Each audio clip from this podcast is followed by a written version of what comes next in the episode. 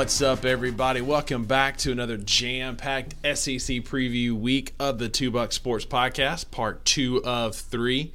Uh, last week was so much fun, we decided to do again before, as my co-host said last week, next week's final episode of the Two Buck Sports Podcast as we deep dive on Mississippi State and Ole Miss. Drew, welcome to the podcast, sir. Ah, I'm glad to be here, Rusty. You know, uh, this was a Wednesday night podcast for the longest, but it seems like the last few weeks uh, we've just been getting them in when we can get them in. You know, yeah, you're not so wrong. uh, it's been a it's been a crazy uh, it's been a busy last few weeks, but we have gotten you the podcast when you expect it, and so uh, we may have recorded early, but we always deliver on That's time. right. And so this week it's my fault because I am headed back to the great state of Mississippi tomorrow. Coming to check in on the family, got some stuff to take care of around that. And then, of course, the League of Avengers Fantasy Football League draft is next Saturday night there in Corinth, Mississippi. So be expecting some kind of content. Not sure what, but I've got 10 and a half hours that I can plan for it tomorrow. So I'm sure I'll come up with something in that time. Yeah, so uh, I've never felt more powerful than I have when scheduling this draft because despite the fact that Rusty is 10 and a half hours the way away and our buddy Aaron is four or five hours away in Kentucky now, I still tell them that I expect them to be there for our in-person uh, fantasy football draft. Uh, it's the second year in a row we've done an in-person draft. Uh, year number one that Rusty's going to be able to make it in person though, so uh, super excited about that, and it leads right into my Bucks best of the week, and it is just the amount of mock drafts that I've done this week. I love, you know, I love fantasy football season, and it's kind of like NASCAR, in which the the first event of fantasy football season is the Daytona 500, and that's the peak. You know, it, draft night. Draft night is the peak of fantasy football season. Sure, week to week, you know, roster moves and battles on Sundays. It's all great, but it all pales in comparison to that one night that you get to draft with all your buddies. Uh, I- mean, it can't get any better, and the prep for it has been. I mean, I have a notebook full of ideas. Uh, if you didn't notice on our live stream on Instagram last week, The rigged one. your boy Uncle Buck literally ran home with the number one pick in our 100 yard rush, and uh, you know I couldn't be happier in the moment. I could not have been happier because you'd ultimately rather win than lose. You know, I mean I'm speaking common knowledge here. We're all competitors here, but there are as I as I've mock drafted, there are obvious negatives to being the number one pick. Sure, you get to pick the very first player on your board, the player that you want the most, but then you have to wait 23 picks until you get to get another one, and so there are obvious downsides. Uh, my buddy Buckets here is the exact inverse of me, where he has to wait 12 picks, pick twice, and then he gets to wait 23 picks. Exactly. so, so yeah.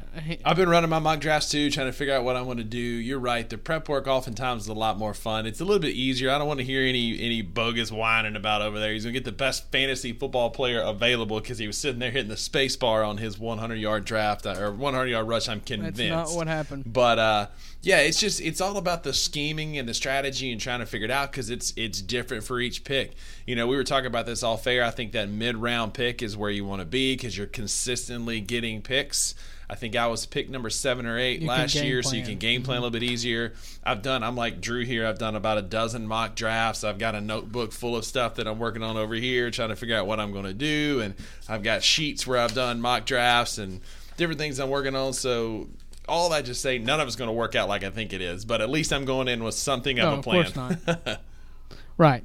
No, nothing. I definitely start reeling. You know, the first time a player that I want gets mm-hmm. taken one or two picks before my spot, it's it blows it all up. total Yeah. tilt. You know, I, I go into full tilt boogie and scramble, and then that's how I'll end up.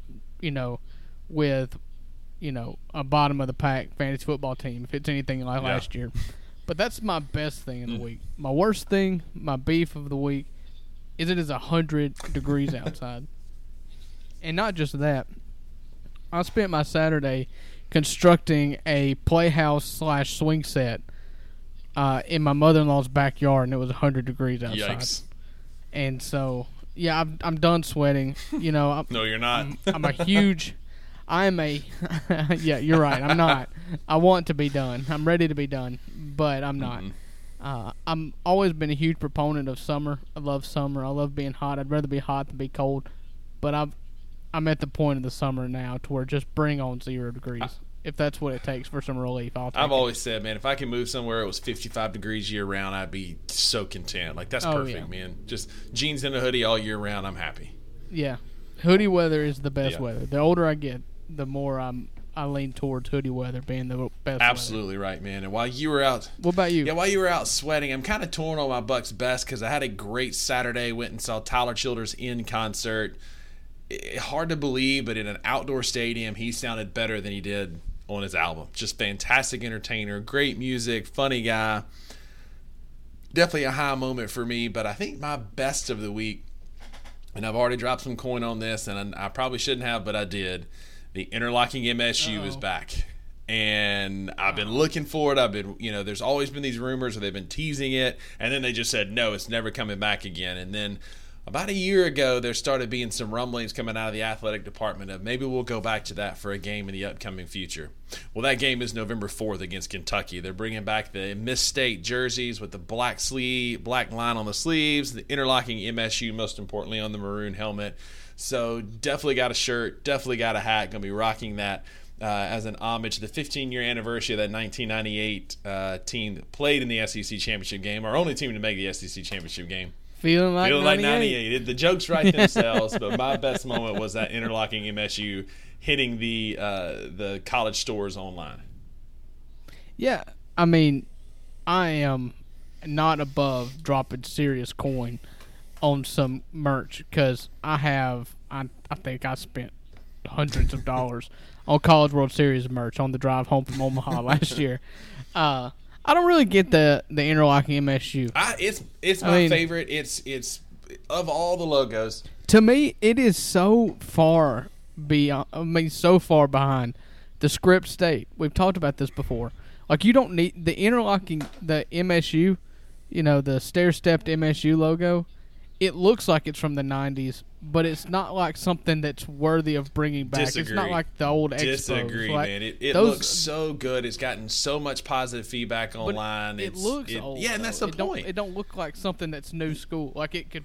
It's not timeless. It looks old. Disagree. If you're a Mississippi State fan, that look is timeless because of those good '90s teams, the players it represents. It was a good era for Mississippi State football, and it's just a good look. Anything that reminds me of Matt Matt Wyatt, right? That's right. Wayne Madkin, I mean, Miller, The good, the good old days of Matt Bowl. White, Pig Prather. Yeah, man. But but no, it's a good look. The script state is awesome. It's anything to replace that banner M. Not a fan. Have never been a fan of that, and I'm grateful to see that we're moving away from that with the state. I think the state script will stay, and I agree. That's a that's a phenomenal. You know, and I, you and I both have said we're suckers for It's the script. best one. But the throwback '98 should have a yearly presence in one game. Make it homecoming. I'd love to see an all white like the Snow Bowl that we wore.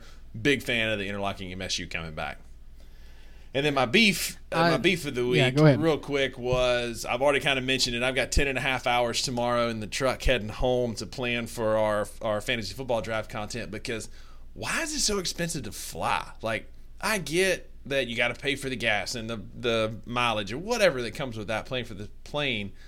But it is ridiculous how expensive plane tickets are right now just for me to fly from Myrtle Beach to Memphis to be to get back home. Like it is it should not cost a car payment more than a car payment for me to fly home, especially when I've got a truck that gets you know 18 miles per gallon on a good day on the highway and it's Right. infinitely cheaper cheaper for me to drive it home than it is to fly home right now. So my I beef tell is you airline prices. just yeah, just make your beef inflation. you know, We could do I a whole mean, show everything is I saw. I, mean, we talked about this in a phone call yesterday that the average American is paying over seven hundred and ninety dollars more in the month of July for groceries, services, and home insert whatever. Right. Um, I forget the exact word that they use than they were two years ago.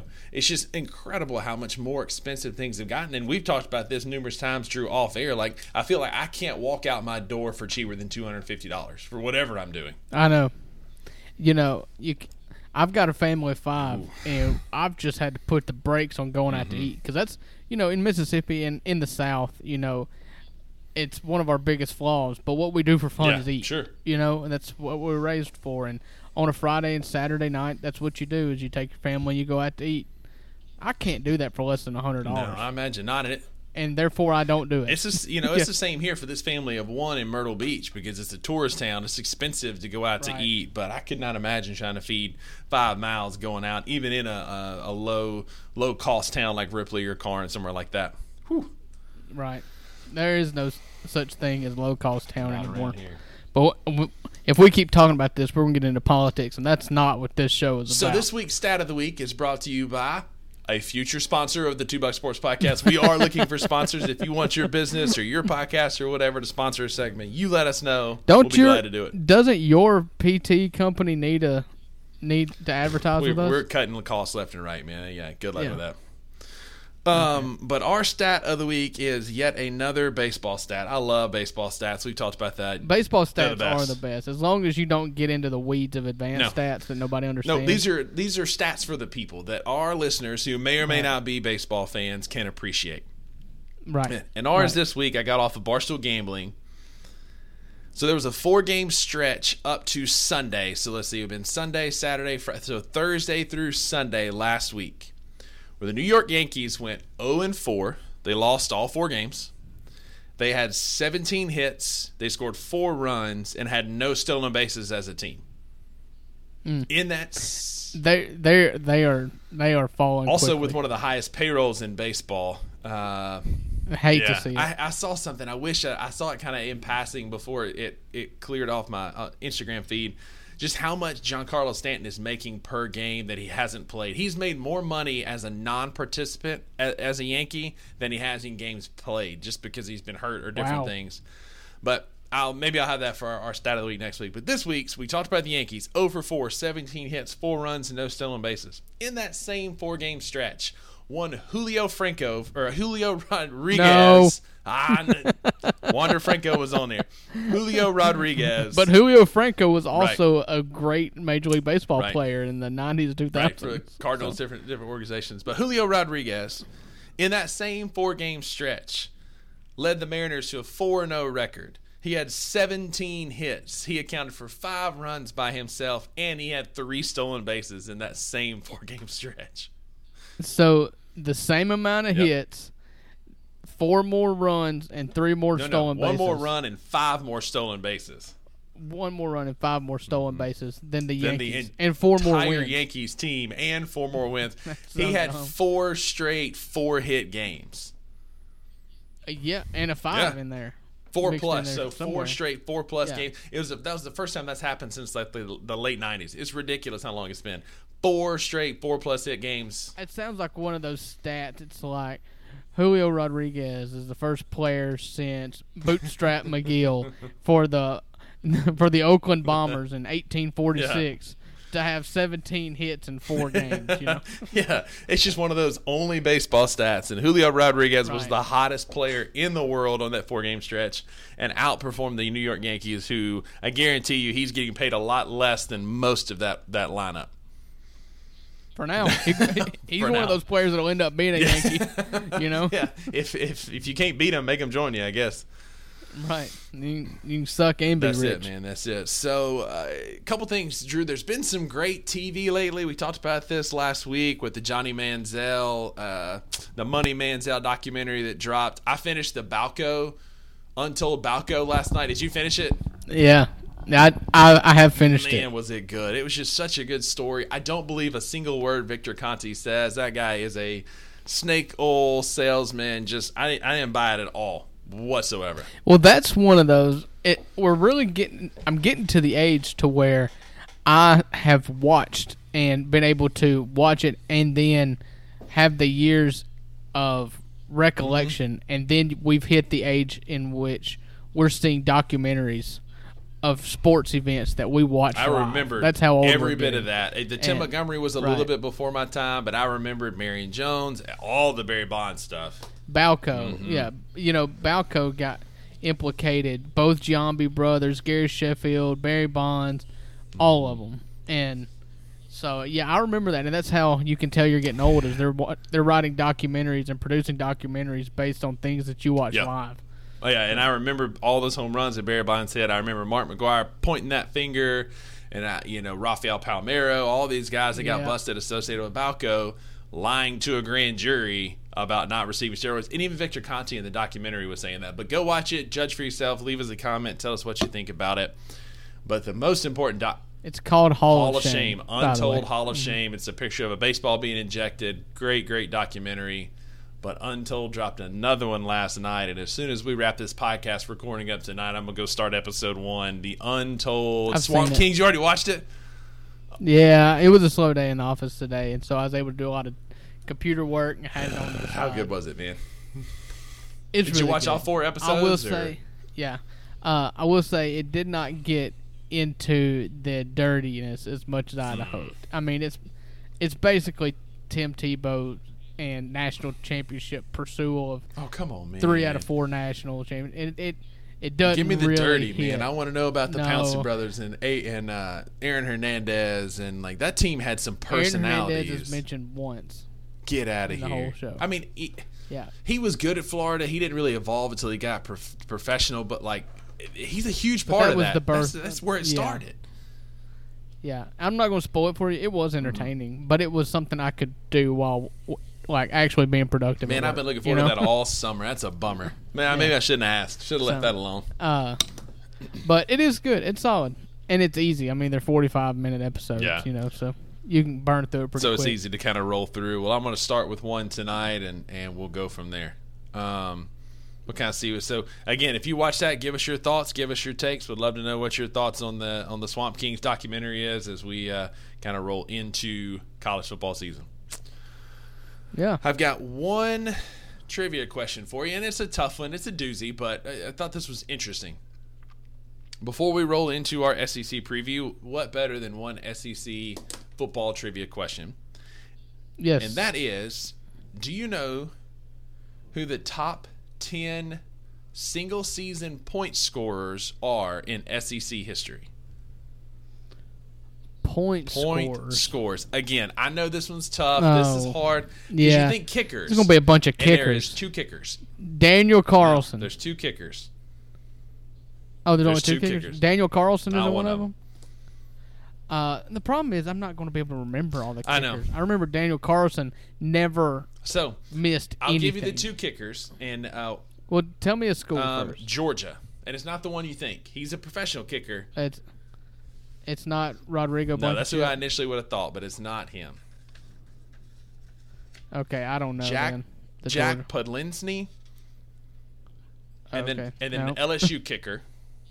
Is that uh, uh Joey Sly or uh but didn't Josh Lambo go to LSU? Yeah, neither one of those. This is Uh, an older one. This one's probably this is the 75th anniversary of the SEC, so that was probably about a, six eight years ago. Six to eight years ago. Okay, what does that have to do with the 75th anniversary? I'm trying to think of when Oh, it he on the was. Yeah, yeah, no, 75th SEC anniversary is the jersey he has on. Oh, oh, gotcha. At- he was at Uh, LSU. Uh, let's see. He's I yeah, don't. it's Colt Colt David is the LSU kicker. Many Oh, years ago. no. No now the rest idea. of these are Yeah. are their their points. Oh, excuse me. There's one other LSU kicker is Cade York. He was hiding in there. Cade York, Cade more York. relevant, more recent uh, one. He was part of the. Yeah, he's at uh, he, he's in the He NFL now. is. Is it the the Browns? I I think. think right. maybe? He was part of that like game of the century, that six to three Alabama LSU Yeah. game. Yeah, he's Cleveland Browns. So, um, all right. So the other ones are offensive players. Obviously, we've got one, Right. two, Joe Burrow. three, four, five, six running backs, and one right wide receiver. Okay, so I guess passing touchdowns didn't count. no, I man. guess it's receiving. Is they're giving it to the receiver. Bo Jackson. Um, There is one Auburn representative on here, and it's not who I would have thought. Ronnie Nope. Brown. More recent. Cadillac. Uh, that not more recent. Uh, what's the guy's name? That's uh Tank Mm-hmm. A little bit older than Tank. dude. I, Tre Mason is the Auburn representative. He scored Oh, 150 the- points in a season. yeah. Uh, that he was on that uh, title Mhm. team. Yep. So we've Uh, got Oregon. one, two, three. We've got four Alabama running backs. Derrick Is number two. He scored 168 points. Ingram, Nope.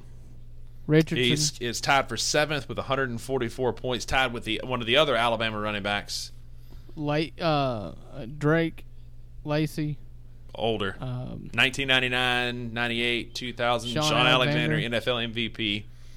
Um, the other Alabama running backs set the single season record with 180 points. He's currently playing for the Pittsburgh Steelers. um, currently playing for the Pittsburgh Steelers at running back. Uh, Najee, Najee Harris, So then all we've got left Yeah. is an Alabama wide receiver and an Amari LSU Cooper, running back, more recent. um, uh, more recent, uh, Judy, Heisman Trophy winner. Oh DeVonta Monte Smith, Smith. is tied for fifth. and an LSU receiver, an LSU running back, Joseph Addai. Ooh. That's reaching way back. yeah. Uh, um, shoot. Clyde Edwards. Not quite that recent. Uh, he is Not- famous for tossing Auburn defenders like they are ragdolls. Oh, F- Leonard Fournette. Fournette scored 138 Yeah. points. So that is your all-time Yeah, single he- season point total. And you think about it, it makes sense for more recent. He killed an. Yeah, he killed an Ole Miss defender. If you ever want to watch, whatever uh, you watch any mixtape of Leonard Fournette, and you will see him obliterating. you got that one, and then you got Trent Richardson's where he put that poor kid on skates uh, over in the corner. yeah, Senquez Golson. Yeah. Who went on to lead the country in interceptions the next year and sealed the, or two years later, I guess, and sealed the uh, the 2014 game against Alabama with a pick in the back of the end zone where he got a foot. Uh, yeah, didn't he get dra- he, Over O.J. he- Howard. He, didn't he play in the pros? He got drafted by Pittsburgh. That's right. Uh, he he kind of flamed Mm. out. Honestly, his best chance at making a lot of money was he was an incredible baseball player. oh yeah. He got drafted out of high school, and uh, he played one year at Ole Miss, but then just gave it up to pursue football. And probably shouldn't have because And, he uh, got he got wa- sh- well, no, he was great. He was great. Yeah, his last year at Ole but Miss, for a but he was just career. undersized. Yeah, for a professional yeah, career, yeah. He was he was about five nine, five ten, Yeah. playing corner in the NFL. That's just not going. No, but look up that video. He got absolutely shook out of his shoes by Trent Richardson. Trent Richardson's one of his many college highlights, but another professional player who flamed out. Oh yeah. All right, Drew, we've we've lollygagged long enough. It is time to do six more SEC teams. So hopefully y'all got something out of last week. We deep dove on six SEC teams, more some of the top teams, uh, plus Arkansas and South Carolina.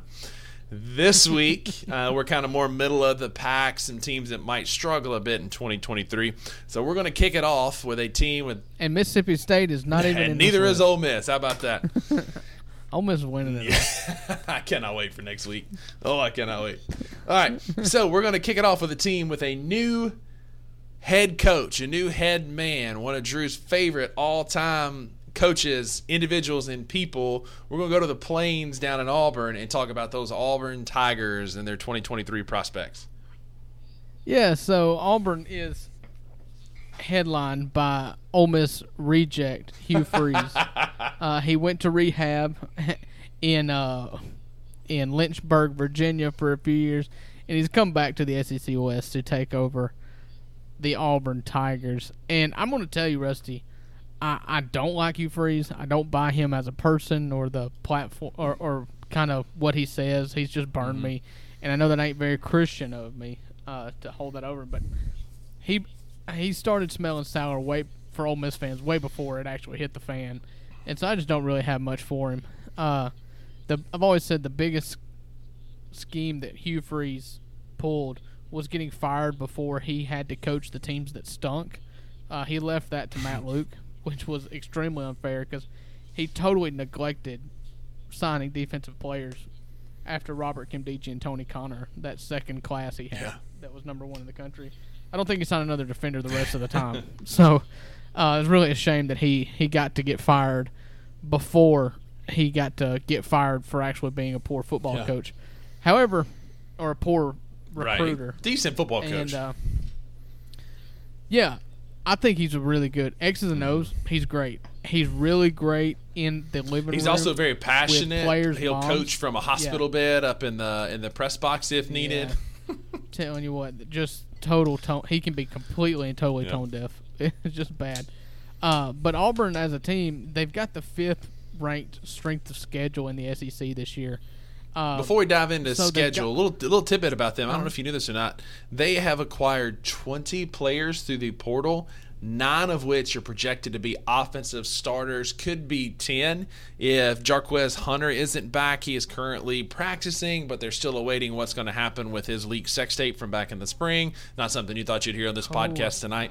yeah, I I was trying to remember what it was about. Mm-hmm. And then him, they've got a guard. The only other person is a returning guard, and so if he gets beat out, they would have ten new offensive starters if if Hunter is back from the transfer portal.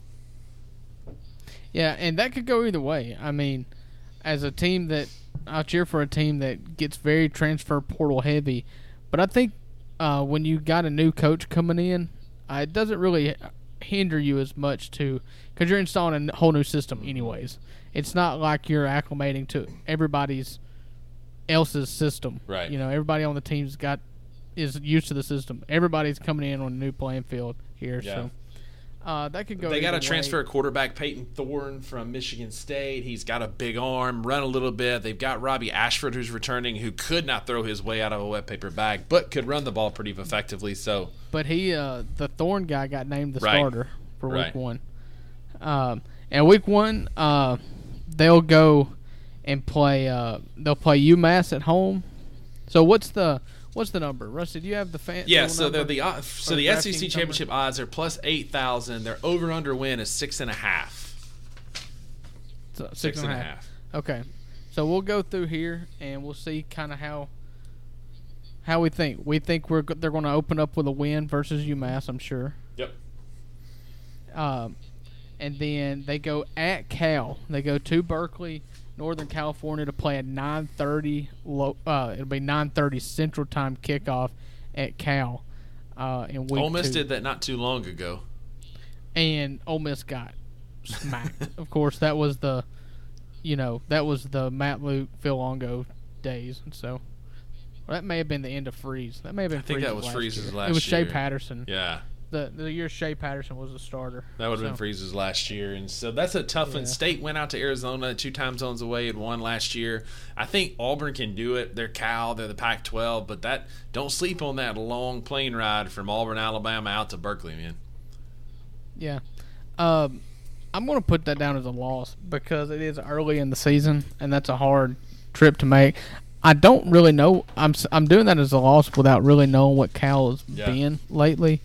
Uh, I know they did have that coach there for a little while that had them pretty solid, uh, especially on defense. Yeah, That's true. Uh, but to get to to get over seven and a half, you really need that Cal win. Uh, I had them winning that I'm gonna- game. I'm gonna chalk it up I had them loss. winning that game. I I, I kind of had them right on that over and under line, but we'll get more to that here in a minute. I had them winning that game, but I, again, that could very easily Okay. be a loss.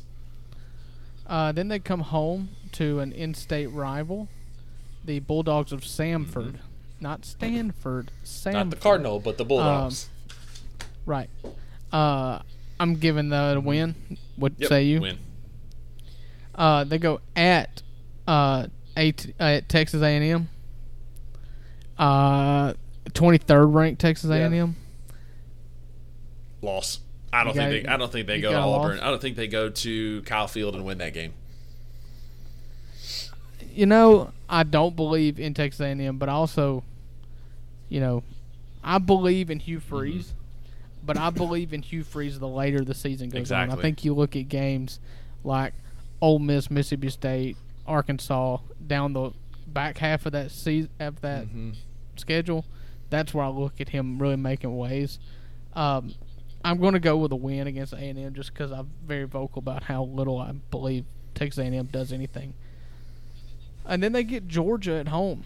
Um, pretty simple, That's a right? loss. Number one, Georgia. That's Yeah. a, that might be ugly. Yeah, and then Van, and then LSU, who, as we said last week, is my pick to win the Mm-hmm. West. I think that's a win for LSU. I think Auburn picks up that loss there before they hit some games where you said Hugh Freeze might find his stride. Yeah, so so far I've got I've got Auburn at three and three going into a road matchup against Ole Miss, preseason ranked number twenty-two. Ole Miss, you've got At them three and three, just with a different three, win. three as Mhm. well. Yeah, so you've got them beating Cal, losing to uh, A and M. A and M, and I've got them winning against A and M, losing to Cal. Uh, so then you got a matchup against Ole Miss.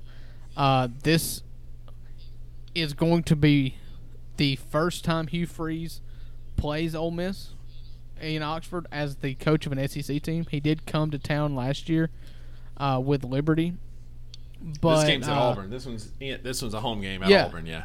Right, it, right. That's what I, was, I got, guess I kind of went around the world saying it's on the road, and next year Ole Miss is and Auburn are not going to play each other.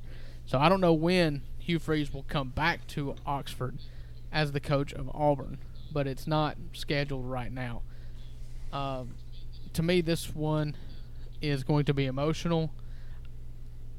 I think Ole Miss wins because I'm starting. The more research I do on Ole Miss, and I'm a I'm a homer. I'm, I'll couch it. Uh, the more bullish I get on the number. The number is only seven and a half for Ole Miss, but we'll get into that next week. I also agree. I think just because of talent, I think because of continuity, I think because of some of the returning players, Ole Miss has done a little bit better in the transfer portal. I have Ole Miss winning that game. Another loss for the Auburn Tigers. Yeah. So uh, I put win on here because I'm thinking from an Ole Miss perspective. so, uh, and then they have Mississippi State come to town. They they're just playing host to the Mississippi schools uh, the week for two weeks there in October. What say you about Mississippi State versus Auburn? Uh, again, uh, as my astute colleague said just a minute ago, I, the more I research Mississippi State, which we'll get into next week, uh, the more I'm bullish on the over. Uh, we're at six and a half. I'm bullish on the over, and I think this is one. Um, I think this is one game that State will win for sure. I think that we had their number last year. We were down, getting our butt kicked 28 to 3, came back and won 46 28. Different coach, different team, different players. But I think that State will also be finding their stride around this time. Mississippi State wins. Yeah. Uh, I don't know which way to do it on this. Uh, I mean, I've got, I've got right now going into the Mississippi State game. I've got Auburn being one, two, three, four and four. Uh, you've got them three and five or three and four going into Mississippi State, leaving three and five. Um, I just, I'm gonna put Auburn win on that. Of course one. you are. I'm telling you, Rusty.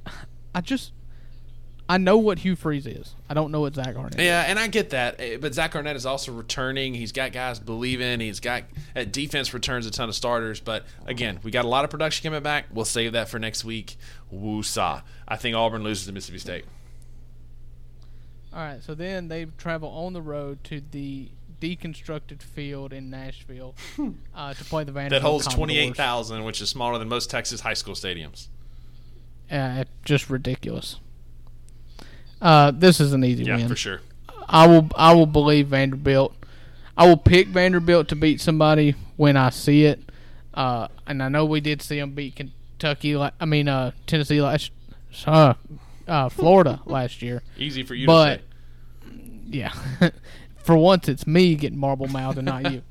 So, uh, yeah. So we both have this as a win for Auburn for Vandy against Vandy, and then they go at Arkansas. Uh, sec- a road trip, back to back road trips here.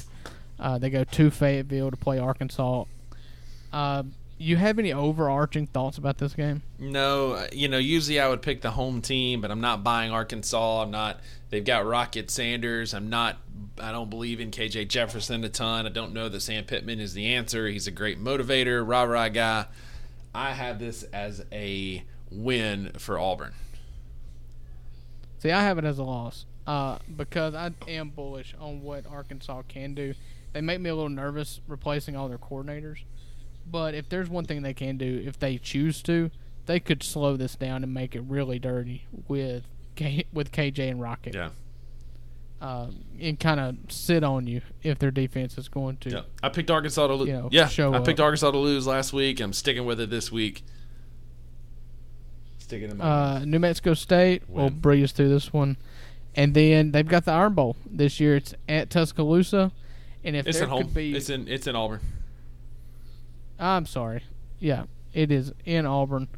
Um, this would be just the Hugh Freeze miracle of all miracles. If he could go into, uh, if he could have Alabama come into town and then knock them off, it'd just be incredible. He did it twice at Ole Miss. I said last week I think Alabama loses a road SEC game, and I could see it being this one with some late season magic on the plains. Auburn is notorious for having a, a kooky bounce, a kick six that tip, that hail mary against Georgia, and they win games they're not supposed to, but they usually do that at home. And I think this could be a game that they win. And so for me, I had them finishing the year at seven and five with this as a win. and your schedule kind of looks like what I said could be possible. You've got three straight wins, you've got five straight losses, and then four straight Yep. wins down the stretch there, with ending with a win in the Iron Bowl with Alabama. Uh, Hugh Freeze always does rivalry games Mm-hmm. big. He he always knows how to speak with kids in rivalry games. And maybe that's because he's a Mississippi kid and he was on the staff at Ole Miss for Orgeron and then he came back to Ole Miss as the head coach and so he just knew how to speak the language in Mississippi. We'll see if he can translate that to Alabama as well, but I think he can to the folks of Alabama cheering for Auburn. Uh, he can get them dialed in. It'll be a good game. I'm just not picking Alabama. There you go. Well, I had them at seven and five. What'd you have them finishing that? I ended up six and six with the under hitting. Yeah. All right, we'll find out in just a few short weeks. Yeah. Next, And that, I mean, they're not starting off with anything fun to no. watch. So we won't. I really won't pay, pay attention to them until September 23rd when they play A and M. No, I'm going to watch that late game at Cal. That'll be fun. That'll be a night My buddy game. Witt. That's a 10:30 kickoff for you Yeah, my buddy Witt and I. Uh, I took a nap and we had a, a Skype call very similar to how we do our podcast here last year when State played at Arizona, and that was a struggle for a team that I care about. So I am not watching Auburn at 10:30 at night. No way, no how. yeah. I'll let you know how Yeah, it goes. sounds good. I'll read about it in the funny papers the next day. But speaking of funny papers, we've got we're gonna stick in the SEC West. One of my uh, least favorite teams, one of the teams I'm not super high on, but I'm hoping for an absolute meltdown on the sideline, and that is the cult that is Texas A&M. Uh, you know, with the yell leaders and the the band practice and all the crap that they do. The 12th man is pretty cool. I'll give them that. Their stadium is loud, but it just feels like a cult. And A&M, you're up next. Yeah. So A and M, uh, as far as strength of schedule goes, uh, they are ranked uh, 11th. You know the big games that they're going to have. Uh, they're going to go at Miami in week number two. Uh, that's the only out of conference game that really matters. Their crossover in the West, they'll catch Tennessee on the road in Knoxville, and then they will have South Carolina at home. South Carolina at home. And so it's pretty cake schedule as far as SEC schedules go. Um, however, that doesn't really matter to me when we're talking about A and M. Uh, we'll just let's go with this a little different here. Uh, let's just knock out our for sure wins. Uh, obviously, we're both going to think that they're going to win against New Mexico, UL Monroe, uh, and Abilene Christian. Is that fair I agree. And by the way, the over-under just- on DraftKings is seven and a half. Seven and a Seven half. and a half. Okay. But they're they're a plus 1400 to win the SEC, so one of the higher, uh, one of the better odds, right up tied with Tennessee. Yeah, but I mean, It's still not great odds. that's It's- because how many people are you actually picking? It's going to be Georgia or Alabama, or and you know, the fact that they're even with Tennessee does says more about Tennessee than it does. And A&M. according to what I'm looking at here uh, from RotoWire, A&M has been holding at 14 to one. Tennessee just climbed from 16 to one to 14 to one to tie in with them. So the money must be going, uh, must be trending in whoa, that direction. yeah. seriously?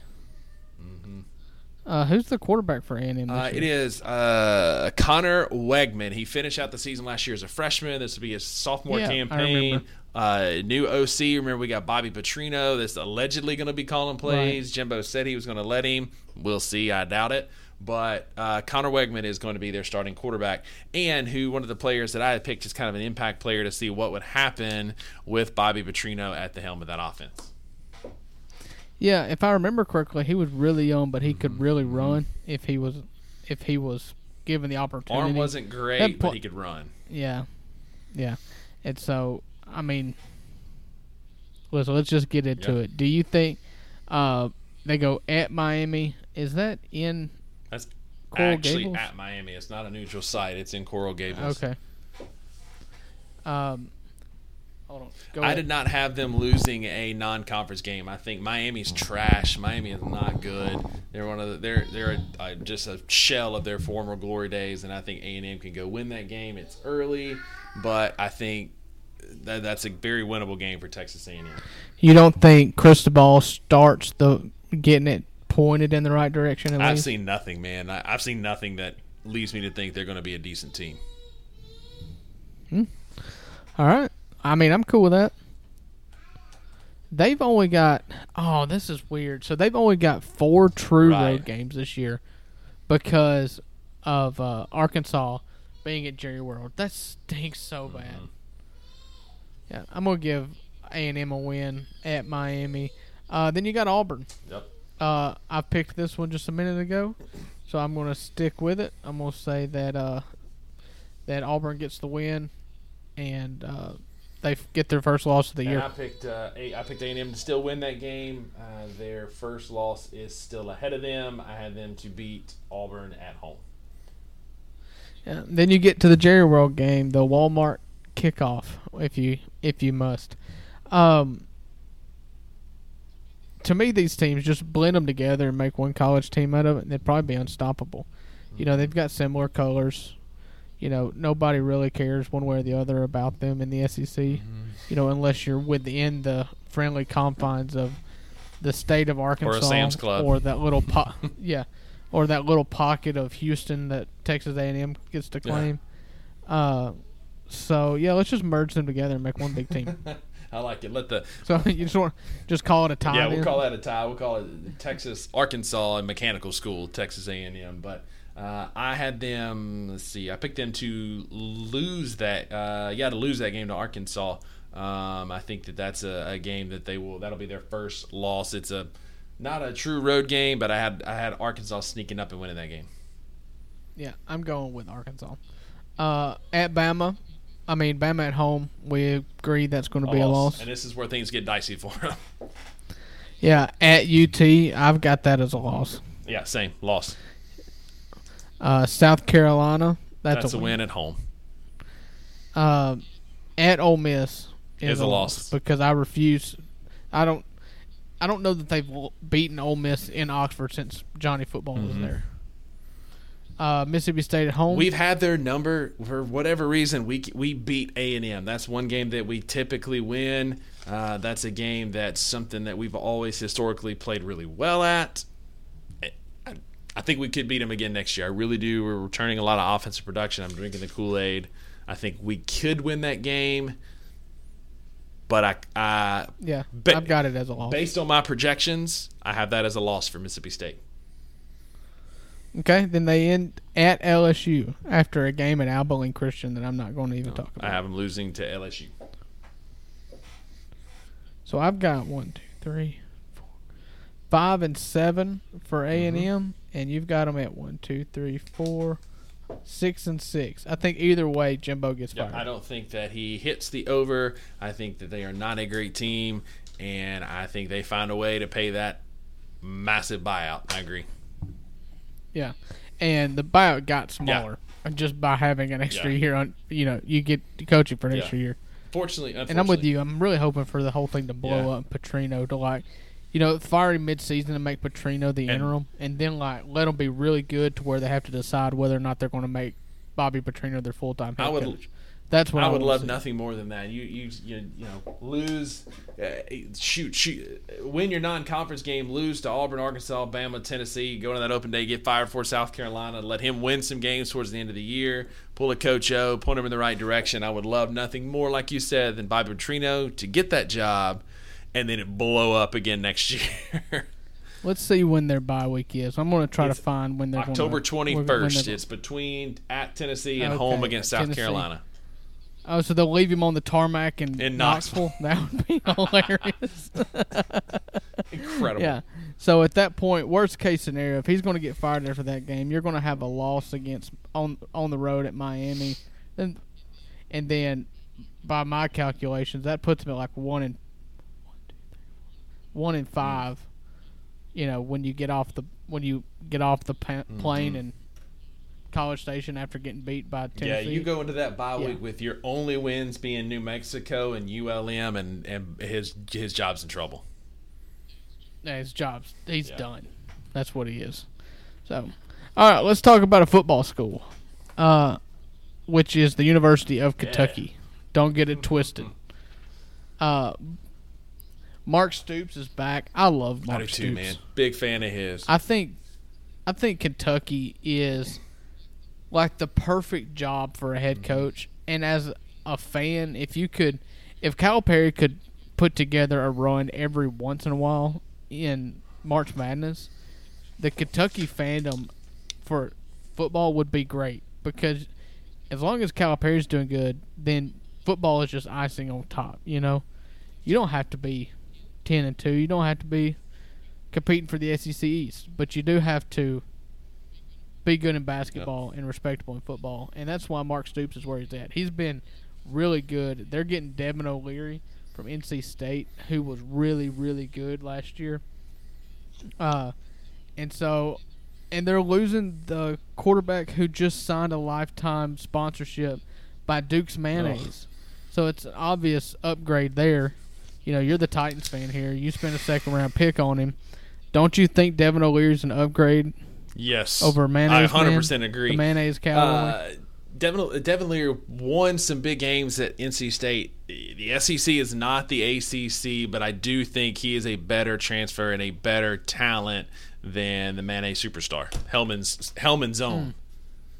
oh, it's Hellmann's Hellmann's. no, it's? Hellmann's. Hellmann's signed him, Oh, and I mean, that's all trash. in the in the ad, he mixed some Hellmann's in his coffee and then put Hellmann's on a muffin and ate it. And it's like, like, bro, retire. Like, you're you're Dude, done. He's the worst. You're done.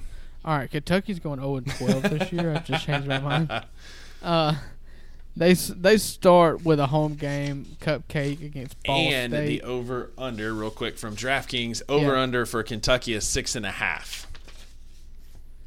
okay, my initial thought on that is that they're going I over, agree. but I hadn't looked at the schedule yet. You think? You think Yeah, I've got. too? I'm fairly high on Kentucky as we'll see as we go through this. Okay, so we're going to go through the obvious ones. We obviously think that they're going to beat Ball State. Um, then you've got Eastern Kentucky. Can you name me the mascot of Eastern Kentucky? Nope. I was going to name it for you, but then I'm pretty sure I was going to be wrong. I'll look it up. I was I was going to say the Norse, but that's Northern Kentucky. Eastern Kentucky, Uh, The Colonels. the Colonel. Yeah, Mhm. The Colonels. yeah. Yeah. Um, so we got a win against Ball State, a win against Eastern Kentucky. Then you've got uh, LeBron's Mm. own The Zips. Akron. The Zips. Uh, I'm going to have that as a win. I assume you Yep. are too. And then they have another out of conference game on the road against Vanderbilt.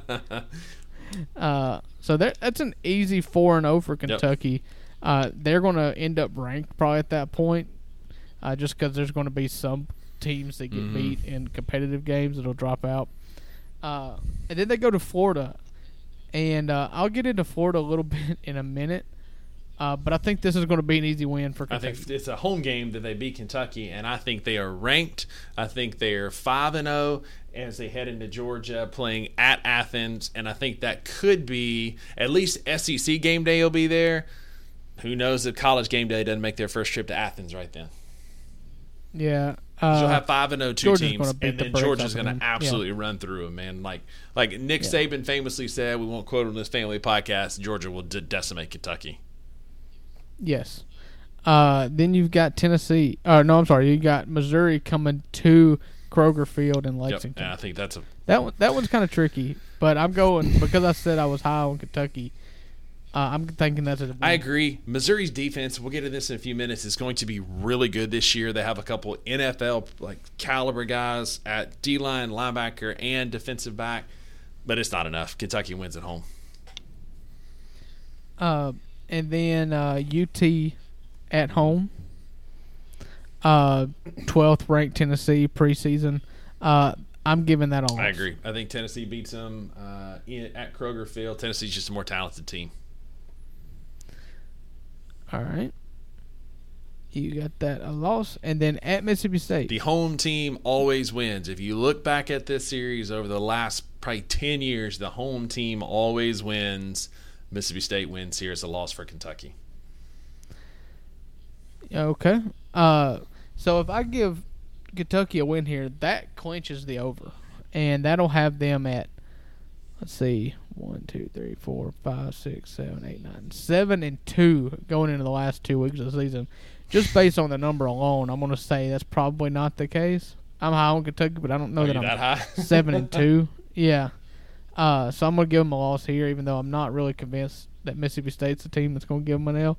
I do think that they're going to get another one in there somewhere. Uh, then Bama at home, that's a Yep. loss. Uh, at South Carolina is tricky, uh, but I'm not high on South Carolina this year, so I think that's a win. And I, eh, yeah, you go. Yep, ahead. same. I think it's a win. Yeah, so I was just going to agree. And few things about Kentucky make me happier than when they beat Louisville. I don't know what it is about Louisville. I just, you know, that's the only point of like SEC pride I get is I think I always cheer for Kentucky over Louisville. I can't really tell you Yeah, why. I, I mean, I agree. I kind of, uh, I don't know why, but I like seeing Kentucky win that game. I actually have Kentucky at eight and four this year. Their four losses being Georgia, Tennessee State, and Alabama. Three, four, five, six. I've got them at seven and five. So, so I've got them barely getting the over here. Uh, all right. This next team we're going to cover is very tricky. Yeah, because I did believe in Billy Napier. I actually wanted him. He was on a short list of coaches that I wanted to come to Ole Miss if Lane wasn't available. I think what he did at uh, Louisiana was really, really solid. He did it for a long period of time, and so he's gonna hopefully get an opportunity to build something at Florida. Although I also think that Florida, outside of one run with Urban Meyer and one run with Steve Spurrier, is probably the most overrated university or college football program in the SEC. Uh, they're just they are just wholly mediocre, except for two runs with historic head coaches. Um, and they're. Let me just tell you why. What's their number? So over under on Florida, and I agree with everything you just said. They've had like pockets where they were really really good, but overall, as as a history, they're they're a poverty poverty school. So over under is five win five and a half wins on DraftKings. Five and a half, and that let me look. uh, Hold on, let me pull that up. That is holding fairly strong.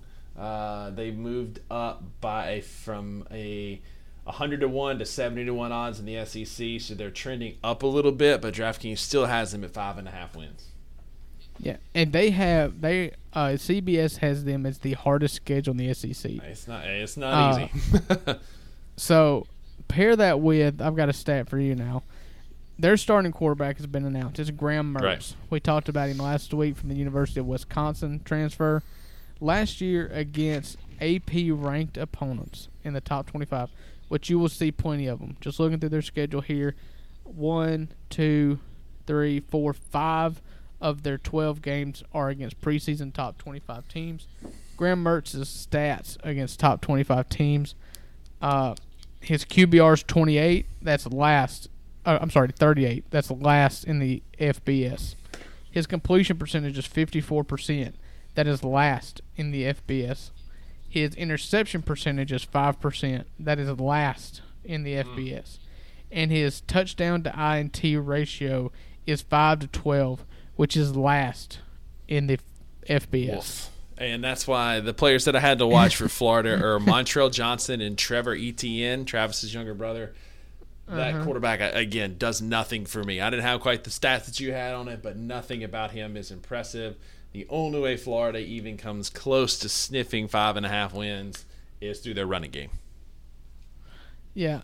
Uh, let's just see how many wins we get them here. Uh, Utah. That's an absolute going to get loss for me. at and it's at Utah. Yeah. They're to like they may have to put in a mercy rule like SEC baseball for that game. Yeah. Yeah, they're going to go to Salt Lake City and just get boat Yeah. raced. Uh, then they have McNeese uh, as their. I guess they're going to get their. bi- They're going to get the taste of victory. I Guess so. guess at the expense of McNeese. Uh, and then they go uh, to play Tennessee at home. So uh, Tennessee comes to town at six o'clock on Sat on September the sixteenth. Uh, do you give the Vols any chance at all? Uh, no, I don't give the Gators a chance at all. I think I think Tennessee's going to maul them, man. That game's not going to be close. Yeah. Uh, then you've got Charlotte. Uh, that team where they were good at one point Mhm. have fallen from the face of the earth. I'm gonna put that as a win. What say you, Bucket? Uh, I agree. I think they'll beat Charlotte. Charlotte, you know, maybe a little bit better, one of those fringe teams, but they'll probably be, you know, six wins to get in the bowl, but they won't beat Florida. And then we talked already about the Kentucky game. We both have Kentucky winning that Yeah. game uh, at home against Florida. So, uh, Vandy, uh, that's going to be a loss. You think Vandy sneaks in? Vandy's going to get them two years in a row. I have them winning. That's one of their only SEC games I see them winning. Um, I think they beat Vanderbilt. Okay. Uh, what about South Carolina?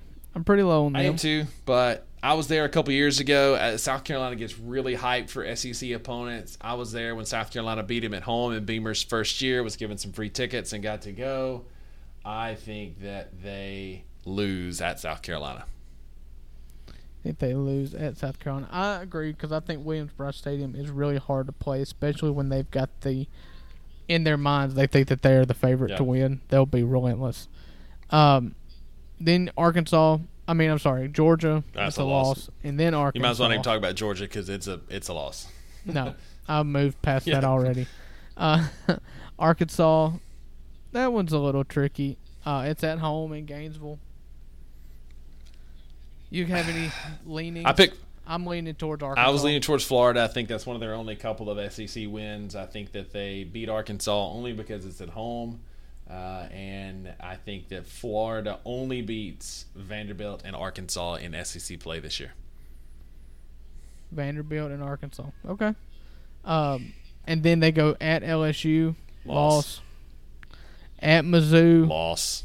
I think Missouri's defense is good. I'm higher on Missouri. They're trending in a better direction, I think, than Florida. I think Missouri gets the win. I'm with you, and I've got a loss against Florida Florida, State State. is one of is a team that I'm pretty high on in the ACC. Oh, I may have to readjust this. Good Nah, I'm not. I've got them at two and ten. I have at least have them at four and seven. Two and ten. Drew, uh, ladies and gentlemen, Drew is an anti-Florida on this podcast. You've got them at four and four and eight. Yeah. yeah, four and eight. I, I think we both go very under. yeah, I- yeah. If I was a betting man, I'd be betting the under on Florida. If I, well, if I could bet in my state. Yeah. Uh, next we've got Missouri. Uh, Missouri, their strength of schedule this year, uh, they're going to sit. Oh, no, I guess I missed them. Seventh, about middle of the pack. Um, they play Kansas State Mm-hmm. And Memphis uh, in their non-conference, which are both really tricky, especially Memphis. Uh, they really screwed Memphis this year. Did you see Yeah. that? They were supposed to be coming to the Liberty Bowl and Mhm. played, but instead they're going to play St. in. St. Louis. Yeah, and I guess Edward Jones Stadium, which is just garbage, a garbage stadium. Yeah. You uh, stealing some thunder of mine there. I think that that's a game that's going to be sneaky for them early, but uh, Memphis did get hosed there, not being able to play at the Liberty Bowl, um, which is essentially it's a home game for Missouri now. Yeah, I don't think they really have much of a home field advantage Anyway. in St. Louis, but I could be wrong. Yeah. Uh, they'll start the ser- the season off with South Dakota State. Can you name that mascot? Oh, Jackrabbits. Yeah, the Jackrabbits, one of my Yeah. favorites. I almost Uh, went Bison, but that's North Dakota, and I was just That's North State, Dakota yeah. State. Yes. Uh, oh wait, no, this isn't South Dakota State. This is just South Dakota. Oh, It is South Dakota. What is their What is their mascot? Pulling it up now. The Coyotes. Coyotes. It seems about par for the course in, for that. in neck of the woods. Vermillion, South Dakota, wherever that is. Vermillion. Uh, you know, Arkansas had a guy, a pitcher, last name Vermillion. Oh yeah, Remember yeah. that guy? Uh, so South Dakota. that's a win. That's going to be a win. Uh, and then MTSU. That's a win. Uh, yeah. Win, win, win, win. Uh, and then Kansas State. That's the big game they were talking about. That's at Mhm. home. Uh, preseason ranked 16. Kansas State. They're returning a lot. Kansas State's bringing back a lot. Uh, that's a that's a tricky, tricky game for Missouri. It is at home. It is early in the season. I don't know. I'm not gonna sit here know enough. Say I know enough about Kansas State to say I think that they're gonna just boat race them. But I'm going to show some SEC homerism here and say that Missouri wins that game. I'm gonna I'm gonna say they lose it because I'm not an SEC homer, and I also think they lose the next week too. I have that as a loss. I've had that one as a loss. That Memphis beats Missouri. That's their first loss of the year. Having them sitting, in my opinion, three and one heading into Vanderbilt. That'll put them at two and two for you heading into Vanderbilt. Yeah, they're going to be three and two. Yeah, they'll be Vanderbilt. Uh, it's a win at Vandy. Uh, you've got them a win at Vandy, and then they host LSU. Loss losses. Uh, at Kentucky, I have that as a loss as well because it's on the road. I do too. We already talked about that. Yeah, and we're getting to that point of the schedule Mhm. here. South And Carolina. that is a win for Missouri. Missouri beats South Carolina. I think I had that as a win too. I'm not going to look it up though. That was last week. You did. Uh, we both did. Georgia. both did. Okay. Georgia's a Loss. loss. And Tennessee at home. That's tricky. That is true. they tricky. gave Georgia fits last year at home, and Georgia had to win late. That game was really close. and Tennessee always loses One late, game like late. South yeah. Carolina last Ooh, year. That's a tricky one. I've got Tennessee at ten and two. I had them last week. I picked Tennessee to win this game. Ooh, that that uh, that's one I can see Missouri winning. Yeah, just to spice it up, I'm putting uh, Tennessee as a win for Missouri. Uh, and then they're going to win the next week against Yep. Florida. We talked about that. And then at Arkansas. I had them winning that game. Yeah, Missouri beating Yep, Arkansas. and, uh, what did I have? uh, last week you had uh, you had Arkansas winning that game. That's where I thought I was Mhm. at. So, all right. So let's see the totals here: one, two, three, four, five, six. I've got Missouri going six and six. You've got them going one, two, three, four, five, six, seven and five. What's their number? Uh, the over under on Missouri, I've got it right here, is six and a half. So I would hit the over, you would hit the under. I would. I would. And I don't feel very great about that six and six. If anything, I'd say I'm probably a game short. But I don't. I think there's, You know, it's kind of like picking an upset. Which one do you I think pick? the Tennessee game would be the one. I think their ceiling is eight and four. If the cards fall right, stars align. I think eight and four is their ceiling. I think six and six is the floor. Eli Drinkwitz has them pointed in a good direction. They have a guy. Listen to this, Drew. This is an interesting stat for you stat nerds out there. They have an inside linebacker. His name is Ty'Ron Hopper. He's number eight. Ty'Ron Hopper. There have been Okay. in the list of there's SEC linebackers that go pro every year and have monumental careers. They're fantastic football players. In the last 20 years, there have been one, two, three, four, five, six, seven, eight, nine linebackers who have put up 77 tackles, 13 and a half tackles for a loss, two and a half sacks, and four pass deflections, which is what Ty'Ron Hopper did last year. The other the other mm-hmm. linebackers to do that are Jasper Brinkley, played pro ball, Rolando McClain, Kevin Minter, uh, Jarvis Jones, Josh Allen, Drew Sanders. Like that's some pretty good company, and this kid is young. He is a very talented player. He's a sophomore. He's got two more years in Columbia. That kid can flat play football. And that they've got an NFL prospect defensive tackle. They're really deep on the defensive line. Missouri's defense is really good. I'm fairly high on Missouri this year. I think seven and five, eight and four, somewhere where they end up.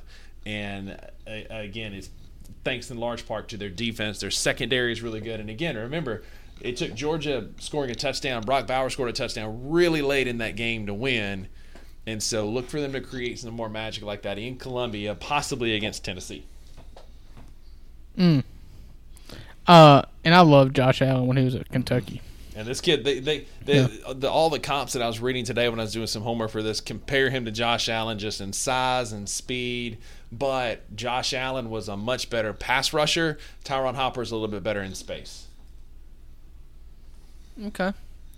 Well, we've really only got uh, Vanderbilt left until we have our big showdown next week. Do you just want to put 0 and 12 here?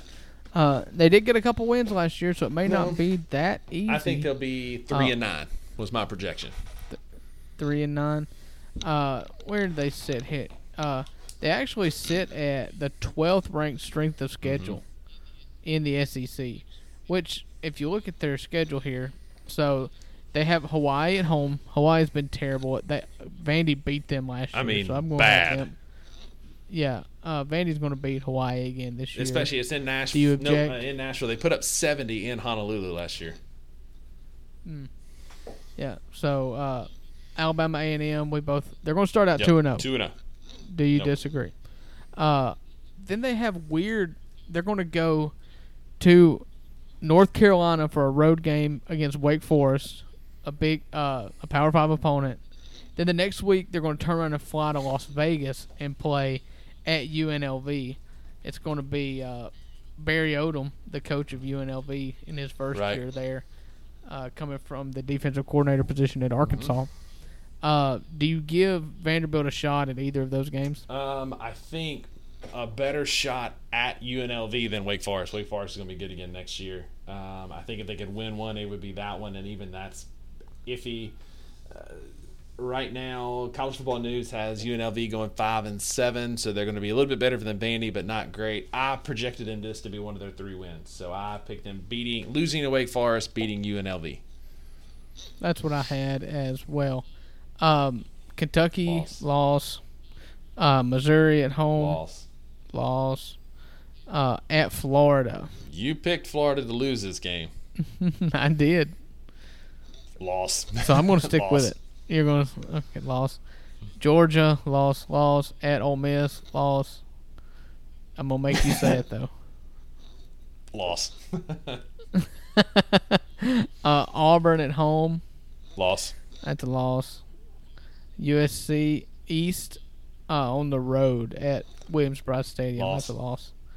And then Tennessee. They're going to beat Tennessee. Oh, I'm just say. How about this? You talk about getting hosed. They, which they play early, so they get two late, uh, two open dates, but they're not till October 21st and then November 18th. They got a late bye week because they do play in week zero this Saturday. Right. So they got 2 mm-hmm. bye weeks. So they just tucked one in when everybody else plays nobody. It's their cupcake week. They yeah. So they do. Their cupcake week is just playing against themselves in practice. exactly. Yeah. Yeah. Yeah. Uh, just such a poorly run organization there. They're not going to have a football stadium to play no, it's only going to hold 28,000 people, like I said. And once it's done, yeah. it's still only going to hold about 50. Well, it doesn't need right. to hold any more than 50, but it's the fact that there is going to be full on demolition during the middle of the yeah. season. So, uh, yeah, so we both have Vanderbilt going 3 and 9. What was their number according to Vegas? Um, I think it was three and a half. Okay, we both got them. Yeah, it was under. three and a half, and and I really can't find a fourth win there unless they beat Tennessee again. Yeah, I just don't see Which it. Which would be his. Yeah, I don't see it, man. Uh, maybe South Carolina on the road, but even that's a stretch because South Carolina plays well at home. I three and nine, I think, is their ceiling. and if they lose to UNLV, they may only get those two wins early. Yeah. Well, buckets. I feel like we we took out the garbage this yeah. week. Again, these With these, these were not the teams that we were really hoping to talk about. We just had to get them out. This is a filler episode yeah. until the full on war that's going to happen next week. Yeah, you know, when I was a kid and we had Ole Miss season tickets uh, when Eli started, uh, me and my buddy who we had season tickets with, I had a big red wig and he had a big blue wig that we would wear to games with our Uh-huh. jerseys, our Eli Yep. jerseys. I may have to see if mom still got it and bring it out for next week. Oh yeah, it's it's not going to be because we've already kind of give it tipped our hands a little bit this week. It's not going to be a pretty week next week. We I don't know that, that well, like you said last week, it may be the last episode of the Two Buck Sports Podcast. It may be our last week as a as a friendship. It's going to be one of those things where you're going to have to get really good at editing this Yeah. Because on multiple occasions, one of us is probably just going to hang up and take a breather. That's it. We're gonna say we're gonna pause ten seconds for station ident- identification and step away. Yeah, come come back all mellowed Mm-hmm. out and ready to talk for a, couple more seconds till we're ready to hang up. Instead of using this glass next week, I'm going to use this glass next week. we're Yeah. going from a U- use the plastic one, so when you throw yeah, it against the wall, and we're going you, we're going uh, from an eight ounce pour to a twenty ounce pour. yeah, there we go. So I, I could not look forward to this coming up week anymore. We've got fantasy football draft. I've got a golf tournament on Saturday, and then a fantasy football draft Saturday night. Buckets are gonna be in town, so maybe we get to hang out beforehand. yeah, man. Uh, and then we're gonna talk Ole Miss and Mississippi State next Wednesday night, and then Saturday we're here. Mm. you know, we're playing football. Drew, that may be one, and I was going to talk to you this about off air. I'm not going to promise anything to our listeners, but I've been doing some research on how to make our videos a little bit better. And Uh-huh. YouTube Live is one that might work. We might find a way to do our episode next week, the video portion as a YouTube Live, so that they can our our fans can tune in and watch the the meltdown that happens Yeah. live on YouTube. So I'm doing some more research, no promises yet, but we might do that. In the meantime, definitely be looking out. I think we'll at least do an Instagram live on Saturday from the fantasy football draft, just checking in on the progress, how it's going. I got some things that I want to come that I've kind of got simmering to see what comes out, but it's going to be a good two weeks of content from the Two Buck Sports Podcast. Yeah, stick with us. Uh, we appreciate everybody getting us getting through another episode here with us. I'm sure we don't have a lot of fans. It's it's like we uh, we loaded up a kind of our demographic last Mm-hmm. week, and so like I don't really know how many fans of the teams that we covered today listen to the show that I know personally. Or there may be Aaron, you know, big Kentucky. Uh, Ryan Minmuir is a friend of mine who's on that golf trip. He's an A and M grad. He'll probably listen in because we're talking about Oh, A and M. You know, you've talked about him before, and you've never mentioned the fact that he was an A and A&M grad. So, oh, so he, he have the class ring that he taps on the table every time he. No, but he did show up in his cadet uniform when he came down for the uh, golf trip. No, he didn't. he he actually okay. he he and I and kudos to him. He and I watched the sunset and shared a beverage on the back porch. and Really got to know Ryan. That's Ryan, he's a great guy, man. Really great guy. He got to he went to the Open over in England this year. He's just he lives in Uh-huh. Denver, Colorado. Great dude, but. Undergrad was A and M. Grad school was Tulane. So to his credit, he's a little bit higher on Tulane right now. So we're going to claim him as a Tulane fan because it makes me like him a little bit more. No, I feel like if you've you've got to stick with the team that you originally rep.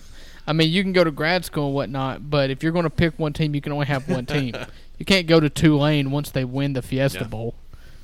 That ain't right. Uh, that ain't Christian. I, all I'll say is I like him better as a Green Wave fan than I do a, an, a fight Texas Aggie. yeah, he he doesn't do the double-handed finger No, and I haven't seen him say a fight Texas Aggie one time, which is always great. Yeah. Uh, he doesn't have Lassie. He doesn't have a border Not collie. that I'm aware of. Mm, I'll shoot a border collie. wow. I'm about to say, we're going to get canceled by PETA once again if we hadn't been already from our, Yeah. uh, our, PETA, our, our mascot. Write an article about us. Tell us how to We tried are. from our Mascot Madness episode back in March to get canceled by PETA, but they haven't done it yet. So maybe that comment I will. really need PETA to cancel All right, I'm us. putting that. That's going to be our Instagram short this week. It's I shoot a border know, collie. That's all it's, it's going to say.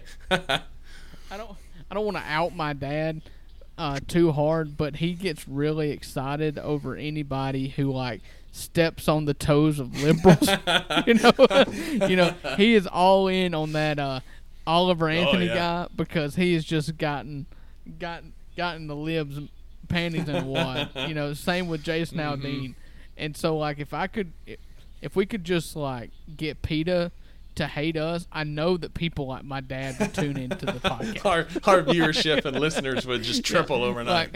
Like, we would get like campaign donations like, if we could get canceled. By I did message Oliver Anthony, like, listen, we're trying to get trendy here, trying to get anybody on the podcast. So I'm like, hey man, we do a sports podcast. We would love to talk to you and see what happens. And he, I, Did you see where he lives in like a camper with a tarp over it? He bought for seven hundred fifty dollars off Craigslist, and he's turned down Eight like million eight million dollar in recording Uh, contracts.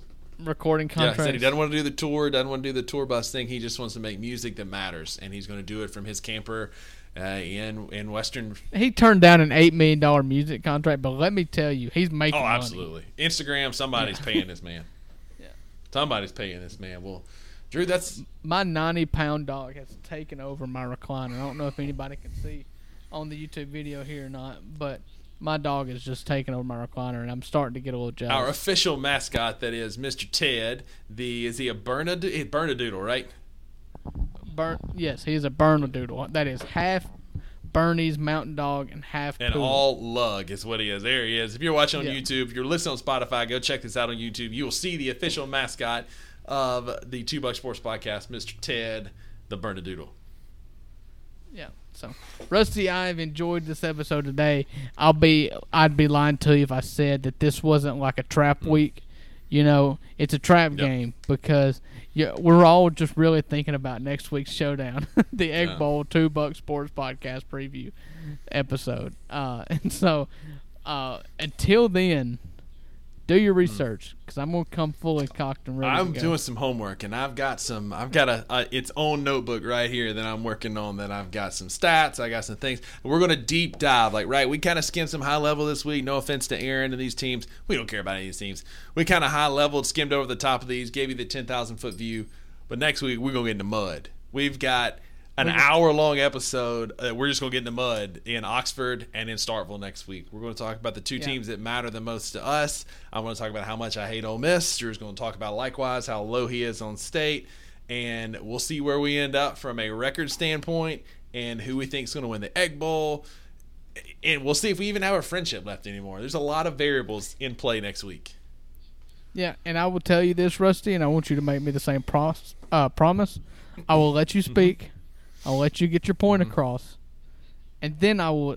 If Exactly. I, again, I, we can't be talking over each other for an hour. I and a half. commit to So- letting you finish, but just know I'm going to tell you where you're wrong when you're done.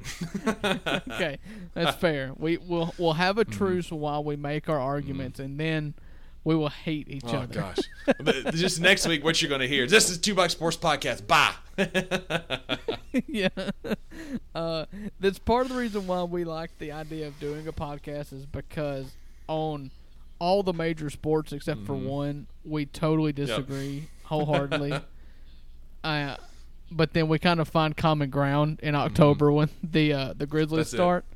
Uh, just in time for the Egg Bowl to come around and divide That's us. it. And then after after November, we're back on good graces through uh, through the end of the Yeah. NBA season. So yeah, yeah, we'll buy each other a Christmas present and we'll apologize, and then we'll get fully into the Grizzlies. but dadgummit, not before then. yeah, not before then. So, all right, buckets. Uh, everybody, please continue to check us out on Instagram at the number two Buck Sports Podcast, and you can find this podcast on YouTube in video form uh, at our uh, YouTube page, the Two Buck Sports Podcast, and you can find this podcast on Apple, Amazon, Google Play, and there is a button there on all of those platforms in which you can share it.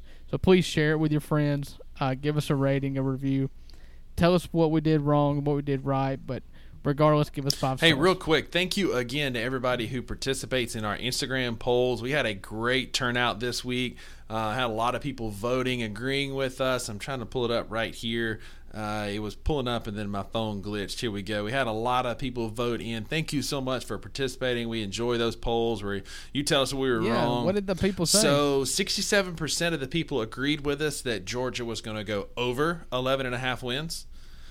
We were split dead even 50-50 picking Alabama on the over under. Dead even. okay. Um on let's see. and then on Tennessee we had 6 voting the over, 3 voting the under. So 67 33. LSU, we had 56 people take the under, 44 taking the over. So not as many people on high as LSU, or as high on LSU as you and I are.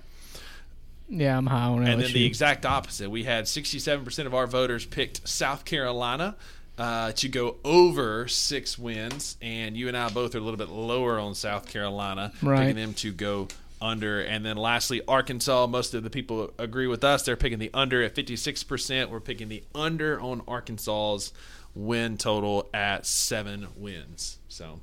Thank you again for Yeah. those who participated. That's a lot of fun. Be on the lookout for this week's. I'll get those posted in the next uh, day or so after this episode drops on Thursday. Be on the lookout for those. Please let us know where you agree, disagree, and definitely shoot us a message and tell us why. We love we love interacting with Yeah. our fans. Yeah, I have enjoyed this podcast with you once again. Uh, looking forward to next week. The one that of. we will not enjoy. That'll be the first one where we can say I did not enjoy this podcast. we cannot talk about Ole Miss and Mississippi State until after our fantasy football draft on Saturday. So we can night. still be on speaking terms for that. We'll have a good time then. Yeah. We'll do some yeah. content then, and then it's it's war. all right, all right, all right buddy. On. Enjoyed it. All